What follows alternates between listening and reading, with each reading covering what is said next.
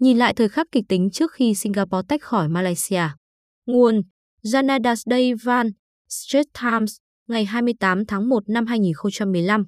Biên dịch Nguyễn Thị Kim Phụng. Bản quyền thuộc về dự án nghiên cứu quốc tế. Vào ngày này 50 năm trước, tương lai của chúng ta thật vô định. Lúc đó chúng ta chưa biết rõ, nhưng vào ngày 26 tháng 1 năm 1965, nội các Singapore đã tranh luận về một bài mà Lý Quang Diệu đã viết về khả năng tái điều chỉnh hiến pháp ở Malaysia. Năm 1964 là một năm đầy căng thẳng, Đảng Hành động Nhân dân, PAP, quyết định tranh cử trong cuộc tổng tuyển cử Malaysia vào tháng 4, nhưng chỉ giành được một trong số 9 ghế mong muốn ở bán đảo Malaysia.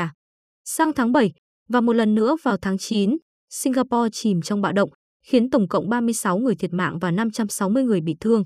Singapore và Kuala Lumpur đã nhiều lần xung đột trong Quốc hội liên bang, trên các phương tiện truyền thông và cả trên thực địa. Singapore không nhận thấy lợi thế kinh tế nào khi sáp nhập, sở dĩ chúng ta chịu sáp nhập với Malaysia là vì tin rằng một quốc đảo nhỏ không thể tồn tại nếu không có vùng nội địa. Chẳng hạn, Ủy ban Phát triển Kinh tế phải xin phép Kuala Lumpur thì mới có thể trao chứng chỉ tiên phong cho các nhà đầu tư tiềm năng ở Singapore, cho phép họ được miễn thuế từ 5 đến 10 năm. Trong 2 năm chúng ta thuộc về Liên bang Malaysia, chỉ có 2 trong số 69 đơn đề nghị được chấp thuận và một trong hai đơn còn chứa đựng quá nhiều hạn chế nên cuối cùng cũng bị từ chối. Trong tập lịch sử truyền miệng của mình, tiến sĩ Go Kang Sui kể lại cuộc trò chuyện của ông với một chuyên gia của Ngân hàng Thế giới, người đang tư vấn cho Kuala Lumpur và Singapore về thị trường chung. Giả sử Bộ trưởng Tài chính Malaysia Tan Siêu Sin không ủng hộ và thị trường chung không phát triển được thì điều gì sẽ xảy ra? Ông Go nhớ lại câu hỏi dành cho chuyên gia của Ngân hàng Thế giới. Vị chuyên gia này ngay lập tức trả lời, trong trường hợp đó, thưa Bộ trưởng, không phải thị trường chung sẽ gặp nguy hiểm, mà là toàn bộ khái niệm về Malaysia sẽ gặp nguy hiểm. Tháng 12 năm 1964, Thủ tướng Malaysia Tunku Abdul Rahman đưa ra một cảnh báo đáng ngại. Nếu các chính trị gia với xuất thân đa dạng ở Singapore không đồng ý với tôi, giải pháp duy nhất là chia tách, ông nói trong bài phát biểu tại trường cao đẳng y tế ở Singapore. Mười ngày sau, vào ngày 19 tháng 12, trong một cuộc gặp riêng tư, Rahman nói thẳng cho Lý Quang Diệu về ý nghĩa của chia tách, Singapore sẽ là đối tác, độc lập, như là một phần của bán đảo. Nói cách khác, quan hệ giữa hai bên là một liên minh, không phải một liên bang. Chính phủ Singapore vẫn nắm tất cả các quyền mà họ có trong những năm tự trị từ 1959 đến 1963 trước khi gia nhập Malaysia. Kuala Lumpur sẽ chỉ phụ trách quan hệ quốc phòng và đối ngoại, như người Anh đã từng làm, và cả hai chính phủ sẽ chia sẻ trách nhiệm về an ninh trong một hội đồng an ninh nội bộ.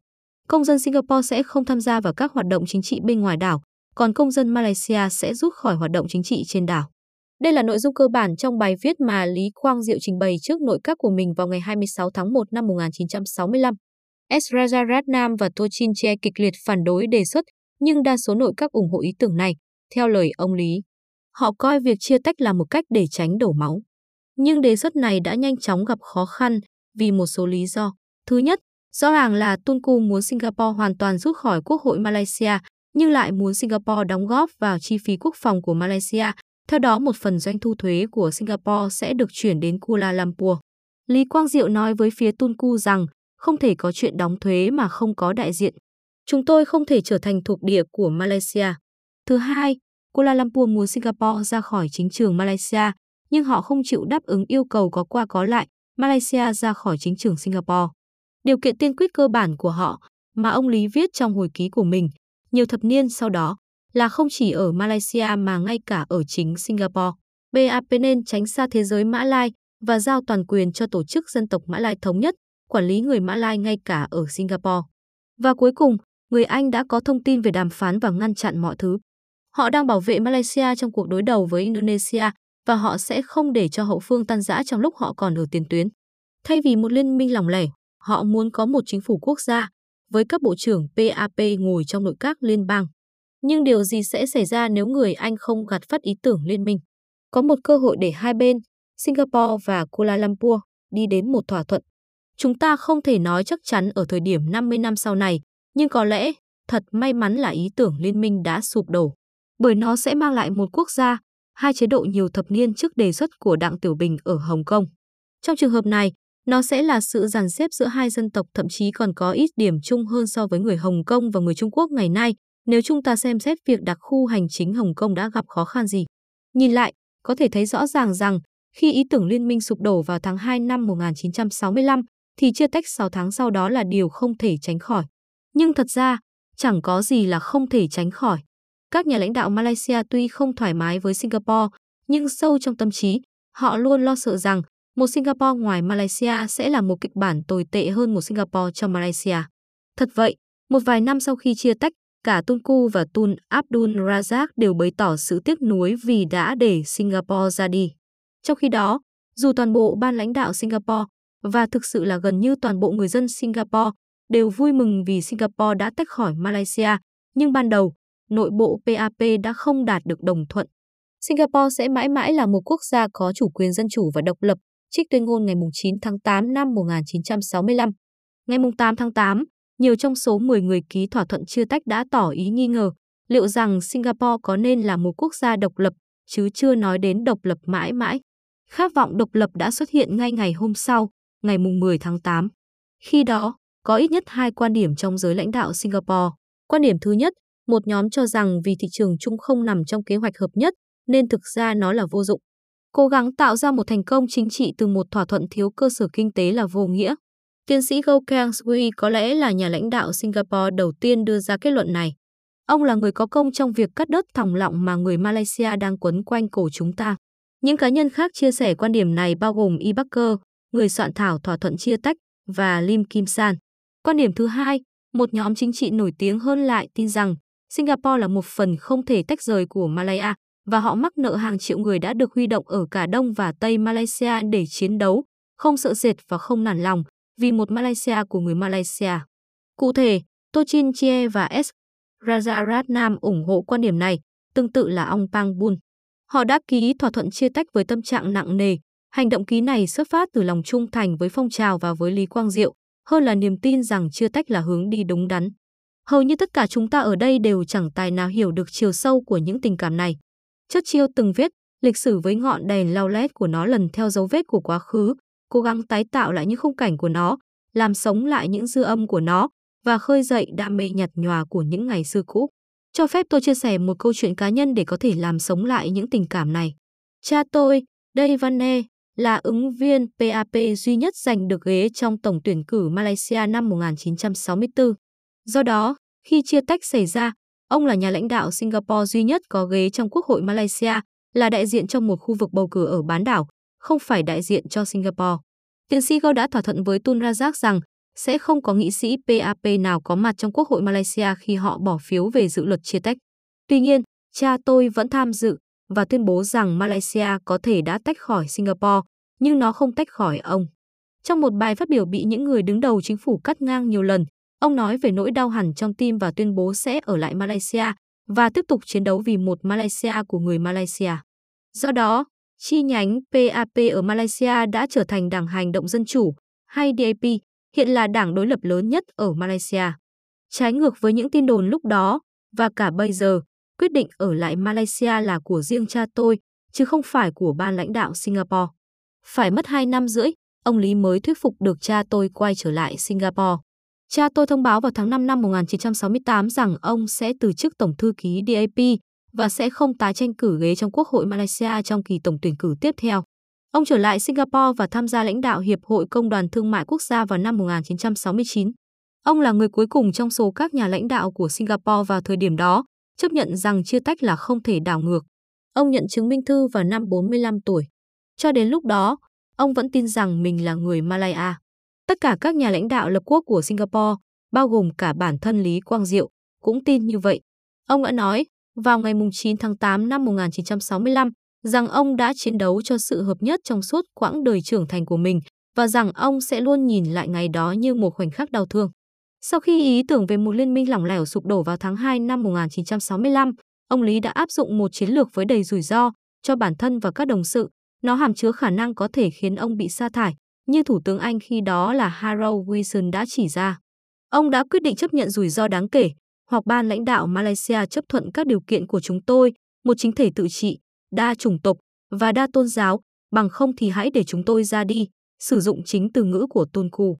Ông Lý cũng ủng hộ Đại hội đoàn kết Malaysia, MSC, mà ông Tô và Rajaratnam đã thành lập, liên kết tất cả các đảng phái chính trị không gắn với một cộng đồng riêng nào ở Malaysia và cũng không từ bỏ chiến dịch vì một Malaysia của người Malaysia.